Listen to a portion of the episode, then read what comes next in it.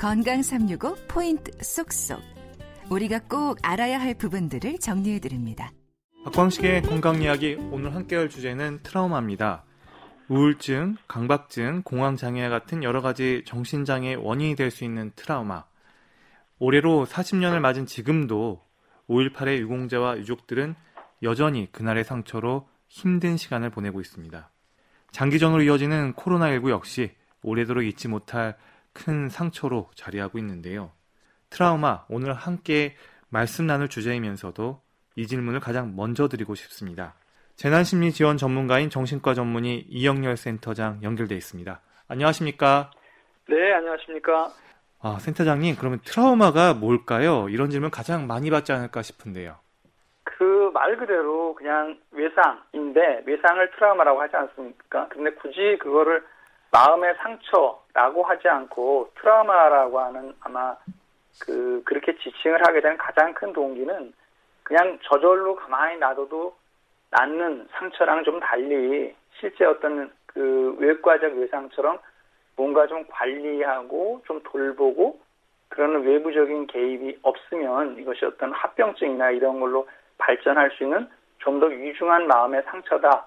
뭐 그런 정도의 의미에서 누군가 트라우마라고 부르기 시작했고 그러다 보니까 지금은 오히려 외과에서보다 저희 심리 파트에서 더 많이 이 말을 사용하게 된 것 같습니다. 음, 그러면 우리가 흔히 이야기하는 뭐 우울증이라든가 강박증, 공황장애, 뭐 외상후 스트레스 장애 이런 증상들과 좀 비슷한 의미인가요?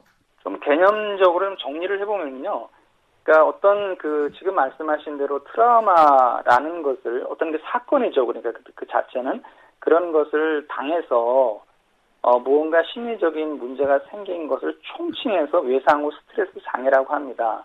그러니까 그것이 우울일 수도 있고 뭐 불안일 수도 있고 어떤 분은 치매처럼 이렇게 정, 뭐 기억이 가물가물하고 여러 가지 문제가 생기는데 어쨌든 어떤 트라우마가 있고 그리고 나한테 이러이러한 심리적인 증상이 생겼다. 음. 이건 다 통칭해서 외상 후 스트레스 장애입니다. 네. 다만 그 외상 후 스트레스 환자의 그뭐 환자라고 해야 될지 모르겠습니다만 한 80% 정도에서 음. 다른 그 일반 인구보다 한 개 이상의 그 정신 질환을 갖고 있을 가능성이 높다.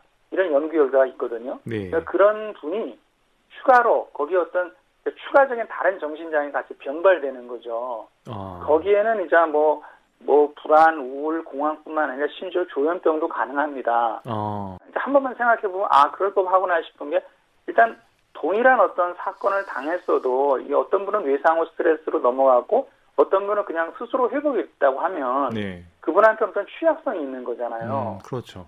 네, 심리적인. 그다음에 또 하나 이제 그걸 겪어가는 과정에서 어떤 분은 형편이 좋아서 뭐 잘잘 일이 풀려가지고 외상후 스트레스가 안 되실 것이고 네. 어떤 분은 이제 일이 잘 안 돼서 외상후 스트레스가 됐겠죠. 이건 뭐 9.11 테러부 생존자에서도 확인이 된 건데 외상후 스트레스가 됐느냐 안 됐느냐를 가장 그 많이 설명해 준 변수가 사회 경제적 수준이었답니다. 아.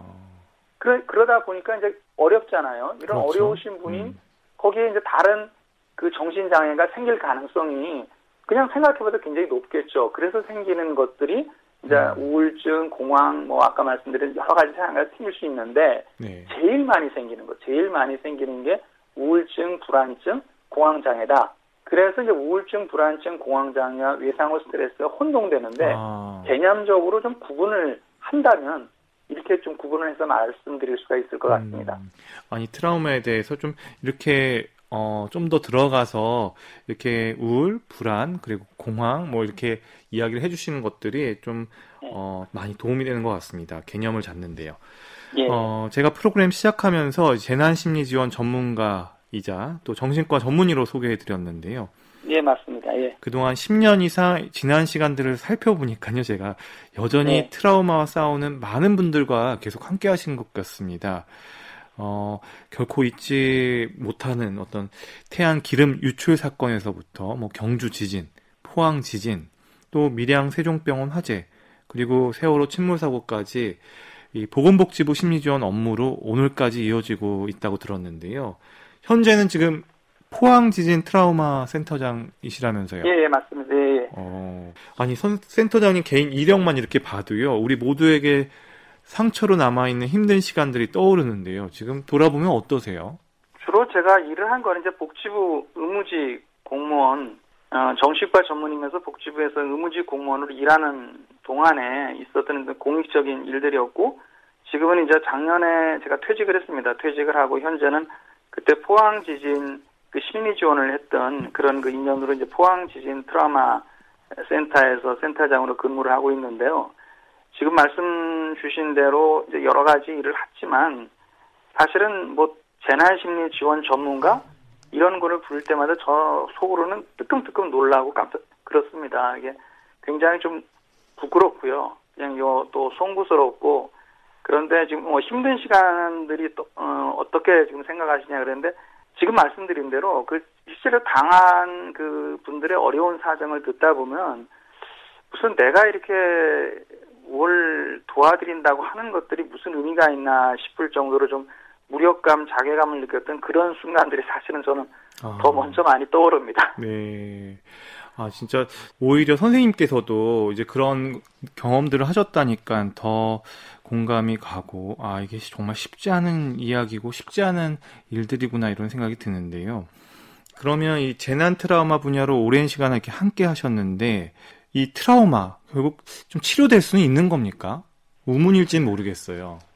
어, 당연히 치료가 되죠. 치료가 되기 때문에 이제 저 같은 사람도 그 열심히 일할 동기가 되는 거고요. 요새는 그 예전에는 이제 트라우마 후 뭐 그래서 외상 후 스트레스 장애 뭐 그래서 그것만 많이 강조가 되는데 요새는 PPG라고 해서 뭐 post traumatic growth 그러니까 외상 후 성장이라고 어. 우리말로 번역이 되는데 그런 것들이 오히려 각광을 받을 정도로 특히 이제 그 긍정 심리학이나 이런 쪽에서 얘기를 많이 하는 건데요. 음. 어 당연히 트라우마는 치유되는 것뿐만이 아니라 오히려 더 그분의 성장을 촉진해서 더 높은 단계로 나아갈 수 있다가 현재 긍정적인 데이터들입니다. 어, 그러니까 그 트라우마를 겪었는데 오히려 성장할 수 있다. 어. 그렇죠. 한 개인뿐만 아니라 한그 그리고 집단이 받는 트라우마라는 게 역사 아니겠습니까? 어떻게 보면은 예. 뭐 우리가 흔히 말하는 국난 뭐 이런 것들인데 그 역사도 보면은 그 국난이 있음으로 인해서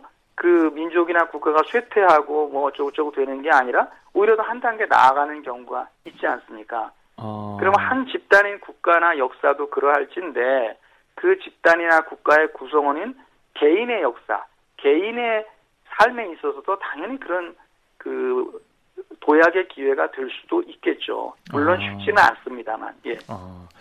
그러면 이 우리에게 이게 트라우마를 남긴 많은 상처가 있었던 사건들을 보면요. 정말 이제 한 치 앞도 모르는 인생이라는 생각을 또 하게 되는데요. 예측이 가능하지 않다는 점. 뭐 그렇기 때문에 어쩌면 트라우마에서도 자유롭지 않을 수 있다는 생각인데요. 음, 트라우마라는 게 당시의 상황을 목격한 데서부터 시작 되지 않습니까? 그러면 예, 예. 직접 겪는 분들, 겪은 분들의 충격 어느 정도일까요? 근데 사실은 목격하지 못하는 트라우마가 더 무섭습니다. 제가 지금까지 이제 한 10년 정도 일을 하다 보니까 얼마 전에 한번 수를 세봤더니 대개 제가 만난 분들이 한 1000명 정도 되더라고요. 네. 그런데 그 중에서 시각장애인 분들, 음. 시각장애인 분들은 지진이건 뭐건 예외 없이 굉장히 트라우마가 오래 남았던 것 같아요. 그러니까 소리만 들리는데 내가 눈으로 상황이 보이지 않잖아요. 네네. 막 흔들리기만 하는데 이게 뭐, 뭐 어떻게든지 상황을 모르는. 네. 그래서 사실은 무슨 말씀을 드리고 싶은 거냐면 충격이라는 걸 일으켜 옵니다. 첫 번째는 어떤 감각이 우리 몸에 전달이 됐는데 그 감각을 내가 이제 머릿속에 생각을 하잖아요. 이것을 무엇일 것이다. 네. 여기서 사실은 이제 충격이 오거든요. 네 네. 그래서 이 충격의 그 감각과 어, 결합이 딱 된 감각과 생각이 결합이 된 충격이 이제 기억으로 쏙 들어가 버리면 그 기억이 내가 이제 통제되지 않는 기억이 돼가지고 그냥 뭐 시시때때로 뭐 밤에도 자다가 악몽이라는 형태로 나타나고 그냥 무슨 일을 하다가도 갑자기 그냥 그 상황 그 장소로 소환이 돼버리는 것이 이 소위 말하는 외상후 스트레스 장애라고 하는 것의 핵심적인 병리기 때문에 네. 그래서 이런 그 머릿속으로 어떻게 이것을 규정하고 생각하는 그 부분이 굉장히 이 충격에서 중요하다. 네. 그런 말씀을 제가 드리고 싶습니다. 아, 그렇군요. 어, 세월이 약이고 시간이 해결해 준다는 말도 있기도 하고요. 트라우마의 깊은 상처는 시간으로 또 치유되는 것만큼은 또 아닐 텐데요. 어, 이거는 시간, 시간이 흐르면 좀 이런 것들이 희석되고 하는지 이런 부분도 좀 궁금한데요. 시간이 약이라는 말은 정말 진리입니다. 근데 단 하나 단서가 있는데요. 이 시간을 약이 되게 쓸 때만 음. 그렇습니다. 어. 시간이 약이라는 말은 무슨 이것이 치유되는 과정에 어느 정도 시간이 필요하다. 그런 음. 뜻이죠. 네. 그리고 뒤집어서 말하면 그 시간을 잘 쓰면 정말 약이 될 수 있다는 건데 어떤 경우에는 그 시간이 독이 되기도 합니다. 그러니까 그 치유와 역기능으로 일어나는 방향으로 그 시간이 사용된다면 흔히가 말하는 얘기 그런 거 있지 않습니까? 상처에다가 고춧가루 뿌리면 어떻게 되겠습니까? 덧나죠. 아, 그렇죠. 그걸 매, 매일 뿌리면 상처에 그 회복이 촉진되는 게 아니라 점점 더 상처가 심해지겠죠. 음. 그래서 시간은 그 양쪽 다 가능한 겁니다. 양날의 칼이죠. 음. 그래서 그 시간을 잘 쓰는 것이 굉장히 중요하고요.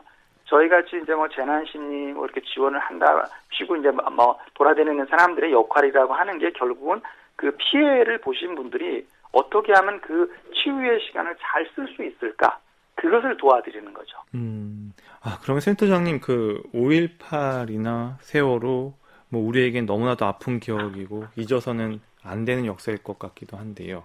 이런 부분들 이렇게 옆에서 보셨을 텐데 어떻습니까? 이런 부분들도 시간을 잘 약으로 쓰면 이런 부분들도 또 성장으로 또 이렇게 긍정으로 이렇게 가는 경우들도 있는지 또 옆에서 보셨을 때는 좀 어떠신지 좀 궁금한데요.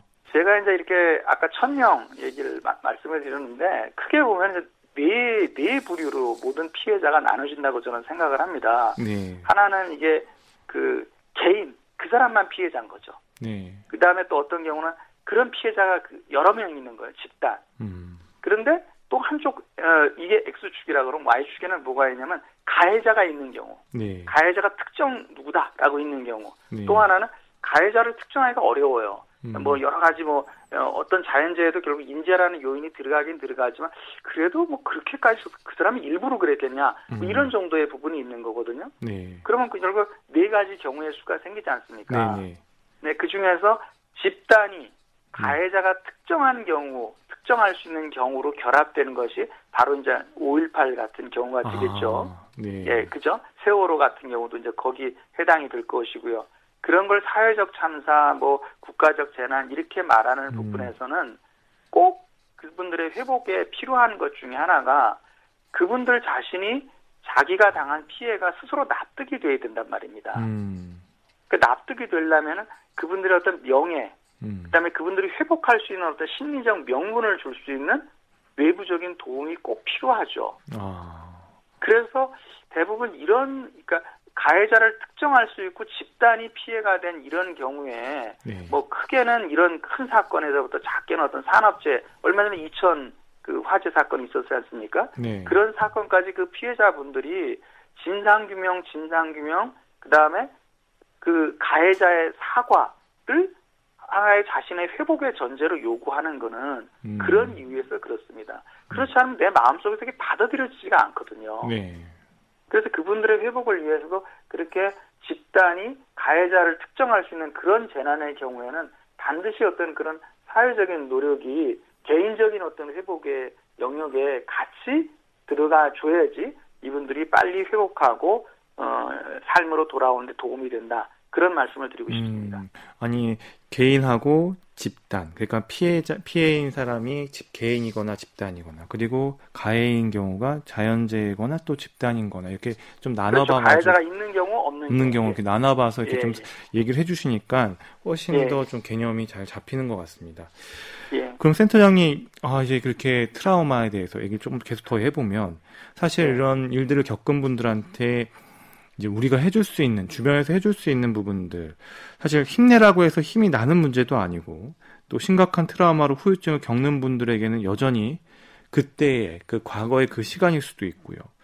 또 이런 것 때문에 불안하고 잠도 못 자고 깜짝깜짝 놀라고 잊으려고 해도 잊혀지지 않는 이제 그런 부분들이 결국은 후유증을 나타낼 텐데 결국 네. 이런 것들이 이제 증상으로는 어떻게 나타납니까?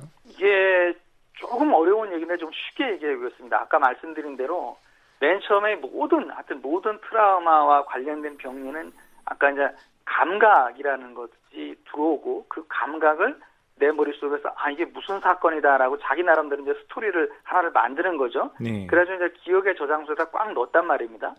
근데 이제 문제는 그 기억의 저장소에 꽉 넣었을 때 그 아주 강한 어떤 그런 뭐 감정 예를 들어서 죽음의 위협을 느꼈다든가 뭐 극도의 분노라든가 이런 것과 관련돼서 뭐 편도체 어쩌고 어려운 예가 있는데 그래서 한번 기억의 저장소인 해마에다 꽉 넣고 내면은 그 다음에 그 기억은 소위 우리 머릿속에서 모든 것을 통제하는 그 통제본부인 이제 어. 전두엽이라고 하는 고대 통제를 받지 않는 독립적인 기억이 돼버립니다. 아. 그러니까 아무 때나 이해가 나오는 거예요. 아무 때나. 그냥 불시에 나오는 때가, 거군요. 어. 그렇죠. 근데 아무 때가 나올 때 그 이벤트 자체에 대한 기억만 나오면은 아 내가 그때 그런 일이 있었지. 맞아. 그랬다. 하면 되는데 그때 감정, 그때 경험, 심지어 그때 막손 떨림, 뭐 막 가슴이 뛰고 막 눈이 커졌던 그것까지 같이 세트로 나와버린단 말입니다. 네.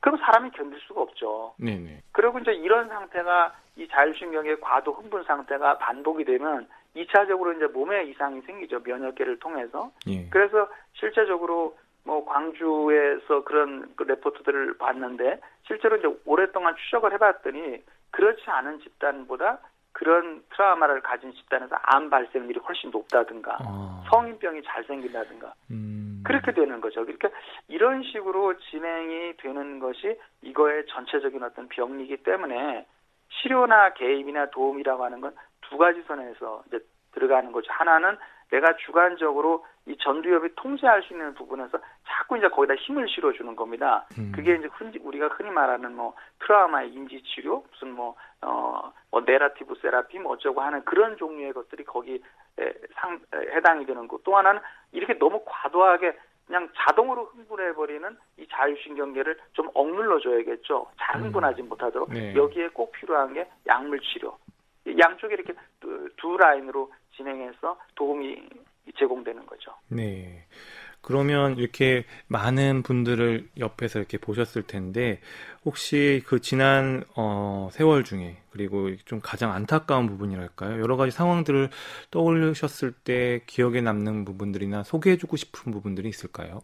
아까 서두에 잠깐 제가 이제 어떻게 보면 이것도 이제 그 트라우마 쪽에서 일을 하시는 분들의 하나의 후유증일 수도 있어요. 그러니까 저는 사실 그렇게 많은 분들의 그 어렵고 힘든 얘기를 들어도 가서 뭐 악몽을 꾸시고 그런 분도 있다 그러는데 그러지는 않았던 것 같은데 네. 단 하나 이제 진주 그 살인방화 사건 때는 그 가해자 분이 저희들이 흔히 그냥 일상에서 그 진료 중에 대하는 그런 음. 환자분이시지 않습니까? 조현병 네, 환자입니다. 분이 그리고 그 직전에 또 고 임세훈 교수님 사건도 있었고 예. 그래서 사실은 며칠 악몽을 꿨습니다. 아. 근데 이제 그 외에는 그런 일은 없었는데 음. 아까 이제 그 말씀드린 대로 무력감이라는 게 뭐냐면 결국은 그 이런 것들이에요. 그래서 아까 태안이라고 하셨는데요. 저는 그렇게 말씀하시는 건데 꼭 교정을 해드리는데 그건 태안 기름 유출 사고가 아닙니다.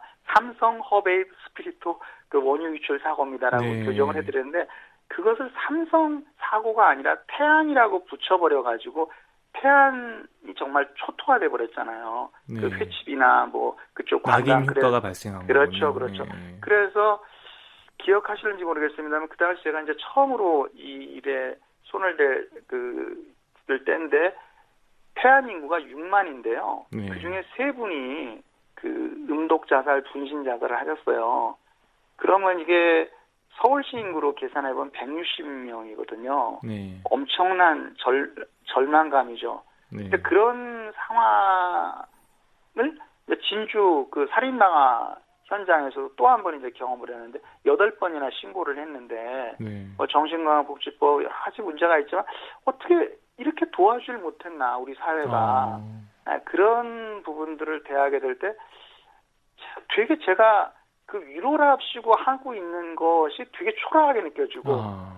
아 이제 이렇게 되면 이제 제 본분을 넘어가는 지금 음, 생각을 한다고 선을 넘는 생각인 걸 알지만 저는 그냥 이 개인적인 치유자니까 그렇긴 한데 그런 상황이 한동안 굉장히 마음에 무겁게 남아서 무력감을 느끼거나 자괴감을 느끼는 그런 것들이 있었는데 아마 가장 인상에 남는 것들이라면 그런 것들 어... 오히려 그런 것들인 것 같습니다. 네, 예.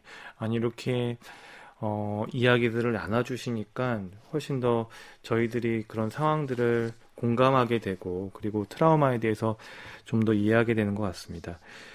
어, 그러면 이제 어떻게 해야 할까요? 이 트라우마 후유증으로 힘든 시간을 보내는 분들에게 필요한 심리 지원이란 어떤 부분을 말하는지 좀 이런 부분들도 이야기가 가능할까요?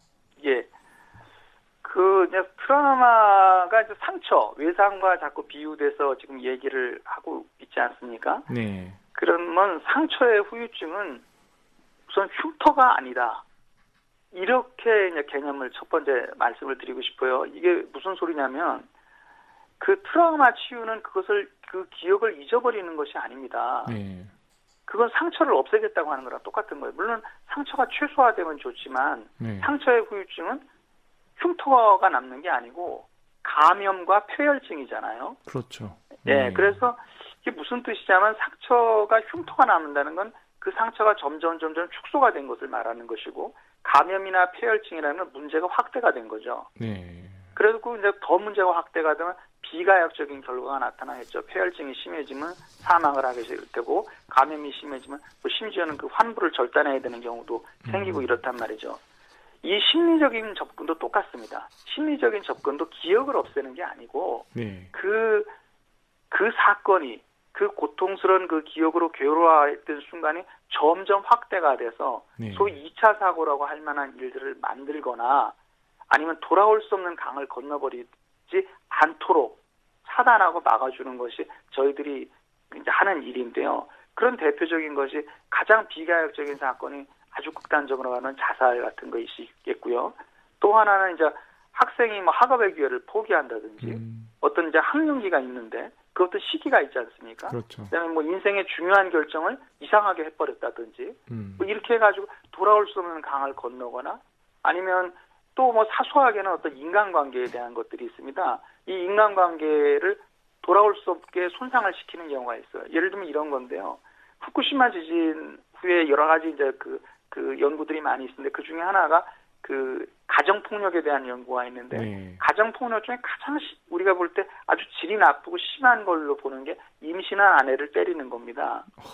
네. 그런데 그 임신한 아내를 때린 비율이 후쿠시마 지진 지역에서 일본 전체보다 무려 4배가 나왔어요. 통계가. 예. 그러면 후쿠시마 지진이 10년, 20년 지나면 극복이 되겠지만 그 아내와 남편의 관계는 회복이 되기가 어렵겠죠. 네. 아마 평생에 돌이킬 수 없는 강을 건너버린 거예요. 네. 그래서 이런 식으로 저희가 그 어떤 이분이 그런 그 일로 인해서 돌이킬 수 없는 결과가 나오지 않도록 어떻게 보면 시간을 그 약이 되게 쓸 수 있도록 도와주고 뭐 그런 쪽에 이제 그 상담의 역량이 집중이 되고 또 목, 목표가 그런 쪽으로 이제 심리 지원이 가게 됩니다. 그러면 이제 한 발 떨어져서 바라보는 우리는 좀 어떻게 도울 수 있는지 좀 궁금한데요. 사실 이런 분들이 주변에 계실 때 공감하고 있지만 감히 사실 이해한다는 말조차도 좀 미안할 때가 있거든요. 뭐 힘내라고 해서 힘이 나는 문제도 아니라는 느낌도 계속 받고요. 어, 우선 공감하지 못하세요. 어, 공감하지 못할 것 자, 같아요. 제가 이제 이 현장에 교육 나오, 이- 나오는 분들 교육할 때 맨 처음에 하는 얘기가 현장에서의 금기어가 두 가지가 있는데 네. 하나는 이해합니다. 또 하나는 공감합니다라고 얘기를 하거든요. 예. 그러니까 이해합니다. 공감합니다. 예, 당연히 못하세요. 못하시는데 이제 우리가 왜 이게 더 마음에 부담이 되냐면 내가 이분들하고 같아져야 된다는 강박관념이 있어요. 이분들 수준에 내려가서 음. 이분들과 눈높이를 맞춰야 되고 음. 그죠? 사실 그렇지 않아요. 그 되지도 않고 그분들도 원하는 것이 아니거든요. 아. 그런데 자꾸 이제 뭐 공감하고 이해하고 가서 이제 손잡으려고 하고 이런 데서 오히려 더 큰 이제 부담이나 음. 2차, 3차 상처들 되게 아. 자기 얘기를 하게 하게 되잖아요. 그렇죠. 예. 심지어는 같은 피해를 당한 사람조차 사이에서도 그분이 처한 처지에 대해서 다 다릅니다. 그래서 음. 저희가 이런 현장에서 가장 그 위험한 위험한 그 이 뭐 상담자가 누구냐면 나도 피해자입니다 하고 나서는 분이에요. 어. 나도 피해자니까 나는 피해자를 잘 도울 수가 있습니다. 음. 아닙니다. 그거는 오히려 네. 그렇기 때문에 더 위험합니다. 사실은 저도 그런데요. 제가 어, 머님이 조현병이세요. 그게 제가 이제 정신과 의사를 한 동기인데 제가 그걸 그 정신과 의사를 지원했을 때 저희 교, 어, 교수님들이 다 반대를 하셨어요. 어. 너는 절대 그걸 어. 할 수가 없다. 제 생각에는 아, 아니 내가 나야말로 제일 사정을 잘 알고 열심히 할 것 같은데 예 그렇죠. 결과는 어떻게 됐냐면 교수님들이 맞았어요. 교수님들이 제가 레지던트 트레이닝 하는데 엄청 속 썩으셨고 뭐 나중에 지인 교수님이 농담으로 그러셔요. 너 나간 다음에 우리 만세 불렀다. 그래서 아. 무슨 말을 하고 싶은 거냐면 우선 그 마음을 내려놔야 돼요. 내가 공감하고 이해할 수 있다는 마음을 내려놓고 나는 모른다. 나는 음. 모르고 이해할 수 없지만 그럼에도 불구하고 당신을 도울 수 있다. 음. 그래서 당신이 원하실 때는 나는 도움을 줄 수 있는 사람으로 기다리겠다라는 좀 약간 겸허한 자세로 좀 그러고 그렇게 겸허한 자세로 접근 나 자신이 우선 그런 부담을 내려놓기 때문에 어깨에 힘을 다 빼기 때문에 마음이 편안해집니다. 그래서 음. 제가 그런 교육 때 그 예시로 쓰는 사진이 하나 있는데 뭐냐면 그 어디 이제 난, 난민 난민 현장이에요. 난민 현장인데 한순간에 자식을 다 잃은 어머님이 이렇게 고개를 푹 숙이고 이렇게 이렇게 쪼그리고 앉아 있을 거 아닙니까? 그 앞에 적십자 구호 요원이 물병 하나, 생수병 하나랑 담요를 들고 같이 앉아 있는 거예요. 네. 아무 말 없이. 어. 그 어머님이 당연히 모든 사람에게 필요한 게 체온 보호하고 수분 공급이겠죠. 그게 음. 언제나 필요하겠죠. 근데 지금은 그럴 그럴 마음의 여유도 없거든요. 뭐 옷도 막 초라하게 입은 그 여인이 이렇게 쭈그리고 앉아서 고개 푹 받고 있는데 그 앞에 그분이 생수병하고 담요 들고 이렇게 음. 같이 쪼그리고 앉아서 기다리고 앉아 있거든요. 네. 이것이 우리가 이런 분들에게 접근하는 가장 모범 모범 답안 같은 자세라고 저는 생각합니다. 아, 정말 오늘 중요한 걸 배운 것 같습니다. 박광식의 건강 이야기 오늘은 트라우마에 대한 말씀 듣고 있습니다. 건강 365 건강 365 건강 365 예!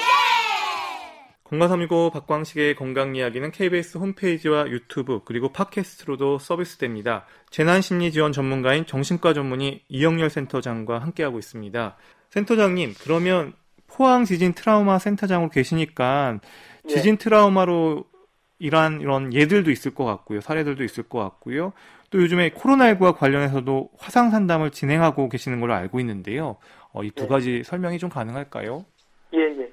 사실은 그 알려져 있는 거하고 달리 포항 지역 좀 더 확대해서 보면 대구 경북 지역에서 코로나로 인한 자발적 상담 건수는 그렇게 많지 않습니다. 음. 대개는 그 어떤 이런 정신보건기관에서 괜찮으시냐고 격리자나 퇴소자, 입소자를 상대로 먼저 전화를 드리는 거죠. 네. 그런 경우고, 그다음에 이제 지금은 거의 문을 다 닫았지만 생활치료센터에서도 제가 뭐 자원봉사로 이렇게 콜을 받겠다 이렇게 해서 있었는데 실제로 전화가 거의 안 와요. 어. 왜 그런지는 아직은 모르겠어요. 이게 뭐 홍보가 안 됐을 수도 있고 또 지금 현재 사회적 분위기가 어떤 뭐 K 방역, 어, 코로나 블루보다 우리 K 방역 쪽에 이제 많이 그 예, 관심을 갖도록 하면서 오히려 이런 분들이 조금 좀 소외되나? 아. 뭐좀 이런 느낌도 들고 그래요. 그런데 있겠네요. 예, 그런데 분명한 거는 특히 이제 대구 경북 쪽에서 이 가족을 잃으신 분들은 당연히 트라우마 심각하죠. 이분들 문제는 언젠가는 이제 돌출될 거고 저희가 좀 도와드려야 된다고 생각을 하는데 네. 현재는 저희가 그래서 일상적으로 저희가 이제 먼저 챙기는 분들하고 그다음에 또는 제 저희가 센터 같은 경우는 기존의 지진 트라우마 상담자들이 있었지 않습니까? 네. 그분들이 이제 부, 부가적으로 코로나로 인해서 힘든 분들을 힘든 부분들을 상담해 오시는 그런 사례들이죠 대부분. 어. 그래서 뭐 일반적으로 우리가 알다시피 그 뭐 외로운 얘기들도 있고 특히 이제 이쪽 대구 경북 지역이다 보니 아직도 대구 경북에서 왔다고 그러면 좀 배관시하는 음. 그런 부분이 솔직히 있고요. 네, 그래서 뭐 이제 최근에 상담하신 분이 이런 얘기예요. 이제 천안에 따님이 사는데 거기를 데리러 가고 싶었는데 거기서 오지 말라 한다. 음. 우리 동네 우리 비, 어, 빌라 쪽에서 별로 안 좋아한다 어쩌고 저쩌고 음. 그래서 상처받았다 이제 뭐 이런 말씀이신데 그래서 현재 상황은 그렇, 그렇고 어쨌든 그런 상황에서 저희가 화상 면담을 한 거는 지금 이제 5월 중순부터 지금 아, 해서 지금 한 30건 이상 지금 되는 것 같아요. 네. 근데 이게 이제 해보니까 되게 좋은 게 뭐냐면은 일단은 그 트라우마 센터에서 하든 정신과 복지센터에서 하든 치매 센터에서 하든 이런 일종의 마음 돌봄 서비스에 필수적인 것이 사람의 얼굴을 보면서 이렇게 상담을 하는 거잖아요. 어. 그런데 이제 코로나 때문에 이제 이렇게 상담실에서 앉아서 장시간 얘기하는 것도 서로 부담이 될 그렇죠. 뿐만 아니라. 예, 그렇죠. 그렇죠. 거기다 마스크를 써야 된단 말, 써야 됐단 말이죠. 마스크를 쓰면은 보다시피 눈만 빼끔 나오니까 맞아요. 예. 상대방 표정을 볼 수가 없잖아요. 네. 근데 표정을 또못 보고 그다음에 말도 마스크를 쓰고 얘기를 하면 분명하게 안 들리는 경우가 있죠. 그러니까 자꾸 뭐라고요? 이렇게 물어보게 되고 뭔가 소위 말해서 이제 장벽이 예, 있는 거네요. 그렇죠. 감정 이입이 잘 안 되잖아요. 네.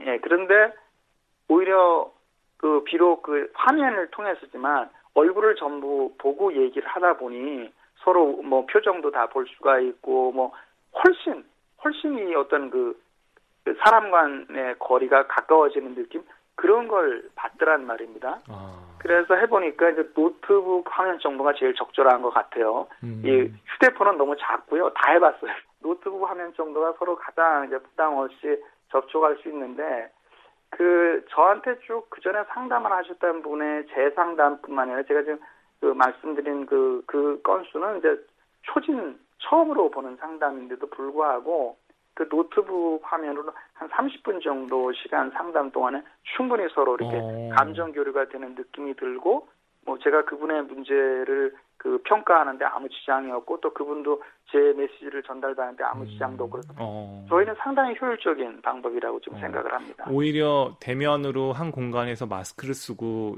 대화하는 하는 것보다 오히려 화상으로 마스크 없이 상대방의 예, 예. 표정을 보고 대화를 하는 게 예, 훨씬 더 효과적이다. 그리고 아, 자기 거실에서도 접속하실 수가 있잖아요. 그렇죠. 저희는 뭐 특별히 따로 시스템을 구축하지는 않았고요. 상용 그 시스템을 이용해서 뭐 와이파이를 이용해서 그냥 노트북이라는 그 그냥 통상적으로 뭐 어, 연애하는 연, 연인들이 외국에서 어, 있을 때 서로 이렇게 의사소통하고 뭐 할 때 쓰는 그냥 그런 방식으로 전화 전화 같은 겁니다. 했는데 다만 그 도구를 사용해서 어떤 정신건강 전문 서비스를 했다는 건데 그게 매우 효과적이더라. 음, 그리고 어, 그리고 자, 예, 그런 거죠. 예. 그러니까 그런 또 화상을 연결하는 공간이 개인의 삶의 그냥 생활 속의 일부분에서 접속이 가능하니까 그런 부분도 그럼요. 이점이 있겠고요. 그럼요. 어. 그럼 자기 그냥 거실에서 살 수 있고, 예. 예. 또 자기가 그런 거실을 보여주고 싶지 않다. 그럼 좀 뭐 다른 공간에 가서 할 수도 있죠. 음, 이제 꼭 코로나19에 대해서 조금 더 얘기를 나눠볼게요. 사실은 코로나19로 인해서 사실은 막연한 불안감, 뭐, 본인이 확진자가 될 수도 있고, 본인이 또 본의 아니게 또 다른 사람을 감염시킬 수도 있고, 이런 부분들이 학생들이나 어린 자녀분들이 계속 뉴스에 노출되면서 또 코로나19에 자신이 걸릴까봐 걱정하는 또 어린 친구들도 있고, 사실 코로나19가 전반적으로 사회에 미치는 심리적인 어떤 영향, 트라우마도 있을 것 같은데요. 어떻게 진단하시는지 이 부분들에 대한 좀 이- 의견도 좀 듣고 싶습니다. 음. 코로나로 인한 상황이 이제 어떤 그 아까 말씀드린 대로 아마 진단을 내가 코로나 환자로 받았다. 내가 내가 굉장히 그 극심한 공포를 느꼈겠죠. 그래서 회복된 분들, 그다음에 이제 그 코로나로 가족을 잃은 분들, 유족들, 이거는 코로나 트라우마로 보는 게 저는 맞다고 봅니다. 아, 그런데 이제 코로나로 인해서 달라진 일상, 네. 음, 일상들, 우리가 흔히 말하는 new normal이라고 하지 않습니까? 네. 이런 상황에서 여러 가지 느끼는 것들은 오히려 트라우마 하는 쪽으로 보기보다는 네. 그냥 하나의 적응 과정으로 봐서 음, 그것을 그 새로운 상황에 계도해 나가는 것이 맞다라고 아, 저는 개인적으로 생각을 해요. 음. 너무 그렇게 어, 이걸 그렇게까지 뭐 이거 코로나 블루, 코로나 트라우마 이렇게 몰아가서 그러지 않아도 이 새로운 new normal에 적응해 나가기가 참 마음에 부담이 되는데 거기에 또 하나의 굴레를 갖다 더 씌울 필요는 없지 않나. 아, 진짜 그렇게 그 말씀이. 맞는 것 같네요. 그러니까 예, 예. 하나의 적응으로 봐야 된다. 예, 그래서 그 KTX 타고 이제 서울에서 이렇게 포항 이렇게 다닐 때 보면은 뭐 어떤 분들은 막이 일회용 장갑을 다 끼고 만지세요. 모든 어, 분을. 근데 그걸 뭐, 아, 저분은 왜 저렇게 어, 유발하지? 아, 저분은 강박증 않나? 이렇게 생각하는 자체가 저는 어, 어불성설이라고 보는 거죠. 음. 이건 하나의 우리가 새로운 감염병 상황에 적응해 나가는 거고요. 그리고 그분이 근거 없는 행동을 하는 게 아니에요. 사실 레벨 D 방호복을 입었음에도 불구하고 코로나 환자랑 접촉을 했을 때 감염되는 의료진들이 있지 않습니까? 네. 입고 얻는 과정에. 맞아요. 그럼 그분은 나름대로 어, 굉장히 자기 나름대로 대응을 하는 건데 그런 거를 예민하다고 보 그건 아닌 것 같고 또 코로나 때문에 외, 외출을 못해요. 밖에 못 나가요. 삶에 많은 제약이 생겼어요. 그래서 아 이건 뭐 뭔가 어떡하지 하면서 새로운 자기가 그런 스트레스 해소원을 찾아나가는 과정 뭐 이런 것을 뭔가 이렇게 분류라고 규정할 필요는 없다. 음. 이거는 이제 자연적으로 적응적인 과정이니까 오히려 자연스럽게 적응해 나갈 수 있는 바른 정보를 주고 바른 길을 열어드리고 대안을 마련해드리고 오히려 그런 쪽으로 가야 되고 정말 어, 이 심리적으로 문제가 생길 수 있을 것으로 예상되는 아까 유족이나 회복자들 중심으로는 별도의 특화된 좀 서비스가 나가야 되고 그렇게 저는 봅니다. 음, 그러니까 좀 이 부분에 있어서는 좀 분류를 해가지고 접근할 예, 필요가. 있겠네요. 예, 예, 예. 어, 트라우마. 사실 오늘 또 현충이 됩니다. 나라를 희생했던 분들, 그리고 가족들까지 우리가 미처 챙기지 못한 무심함으로 인한 마음의 상처들도 살펴야 하지 않을까 싶은데요. 어떤 조언이 가능할까요, 센터장님? 그, 본인, 본인이 해야 될 부분과 주변에서 좀 도와줘야 될 부분의 얘기를 좀, 어, 구분해서 얘기를 하면, 그 트라우마뿐만 아니라, 트라우마를 일으키는 가장 대표적인 걸 재난이라고 그러죠, 재난. 지금, 그, 어, 한국 전쟁이라는 건 그, 당한 분들한테 재난이었겠죠. 그리고 현충일 얘기하셨는데, 지금 현충원에, 어, 어, 그, 누워 계시는 전물 군경은 한국 전쟁뿐만 아니라 그 후에 있었던 뭐 어, 무장공리 침투 사건이라든지 그 우리가 이 준전시 상황을 쭉 이어오면서 이제 뭐 어떤 어려움을 당하시고 희생된 분들이지 않습니까? 네. 그런 분들에게 일어난 모든 건 재난이라고 할 수 있겠죠. 근데 재난을 영어로 디제스트라고 합니다. 그게 뭐냐면 디스는 없어지거나 사라진다 뭐 이런 뜻이고 에스터는 별이라는 뜻이거든요. 그러니까 결국은 그 재난이라는 말이 무슨 뜻이냐면 내 어떤 방향을 가르쳐주는 별이 없어진 거예요. 아. 그러니까 가장 그 이렇게 이런 상황을 당하고 나서 사람들이 느끼는 가장 최초의 감정은 공포나 두려움이나 분노가 아니라 어떻게 할지를 모르는 겁니다. 아. 어떻게 해야 내가 살 수 있을까? 어떻게 해야 내가 이 상황을 면할까? 그러고 나서 그 다음에 그 상황이 지나도 앞으로 살아갈 길이 막막하다. 내가 화를 내야 되는 건지, 가서 뭐 소송을 해야 되는 건지, 복수를 해야 되는 건지, 잊고 살아야 되는 건지. 네. 그죠? 그것이 가장 괴로운 부분 중에 하나거든요. 네. 그래서 이 별을 만들어주는 과정이 저는 굉장히 중요하다고 생각해요. 별을 만들어주는 거. 음. 다시 갈 길을 보여주는 거. 아. 사실은 내가 가고 싶어요. 그러니까 모든 상처는 그 상처 속에 상처가 나면은 회복의 힘을 가지고 있잖아요. 우리가 이렇게 살짝 그 칼로 뭘 비었다고 하지 않습니까? 그럼 싹 피가 스미 오르고 조금 있었는데 피가 꾼덕꾼덕해서 지면서 딱지가 생기고 하는 과정이 있듯이 우리 마음의 상처도 그런 내부적인 어떤 힘을 회복되고자 하는 힘을 가지고 있는데 음. 문제는 그 방향을 좀 제시해 줘야지 이것이 촉진이 되는 거죠.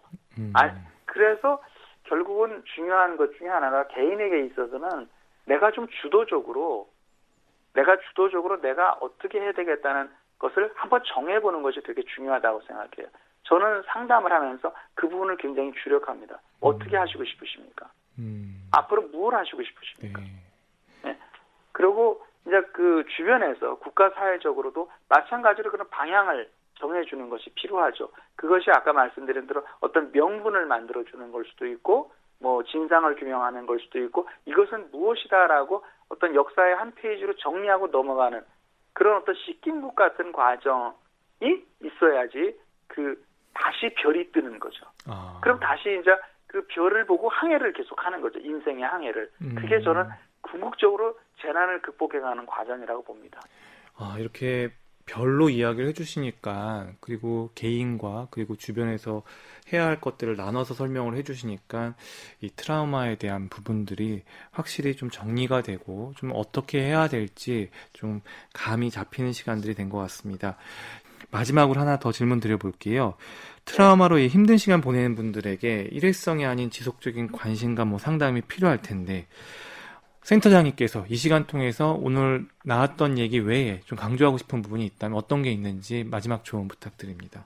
오늘의 잊지 말아야 될 숙제 같은 거, 키 메시지가 있다면, 첫째는 시간이 지나면 많은 부분이 해결이 됩니다. 그런데 시간이 지나도 해결되지 않는 돌아올 수 없는 강을 건너는 일은 하지 말자. 네. 2차 피해를 말하는 거죠. 네. 그리고 지금 말씀드린 대로 별이 없어진 게 문제니까 어, 별이 없어졌으면 내 마음속에서라도 별을 만들어서 내 인생의 항해를 정말 내 인생 얼마나 소중합니까? 저도 요새 많이 느끼는 것이 아 내가 이제 살아온 음. 날보다 살 날이 얼마 안 남았다는 걸그 상기할 때마다 참 마음이 이상합니다. 그래서 그 소중한 인생의 항해를 별을 만들어서도 계속해가는 주도적인 노력이 필요하고 그 다음에 마지막으로 세 번째는 그 그런 분들을 우리 주변에서 이제 도와줘야 되는데 도와줘야 될 때 가장 중요한 게 음. 그분이 자기 어떤 회복의 스토리가 있어요. 자기가 회복하려고 이미 그 스토리를 쓰고 싶어 한다고요. 음. 간절하게. 음. 그 스토리에 고춧가루 뿌리고 재 뿌리고 막고 그런 짓 하지 말고 그 당사자 중심의 입장에서 그분들이 그 회복하고 행복하게 살아가고자 하는 그 인생의 스토리를 집중해서 쓸 수 있도록 환경을 만들어 주자. 이해는 어차피 안 되고 공감도 안 되고 같은 입장이 될 수도 없지만 그게 우리가 도와줄 수 있는 가장 큰 거다. 이 예. 말씀으로 정리하고 싶습니다. 정말 중요한 이야기 해주신 것 같습니다. 재난 심리 지원 전문가이신 포항 지진 트라우마 센터 이영렬 센터장님 오늘 말씀 고맙습니다. 예, 감사합니다.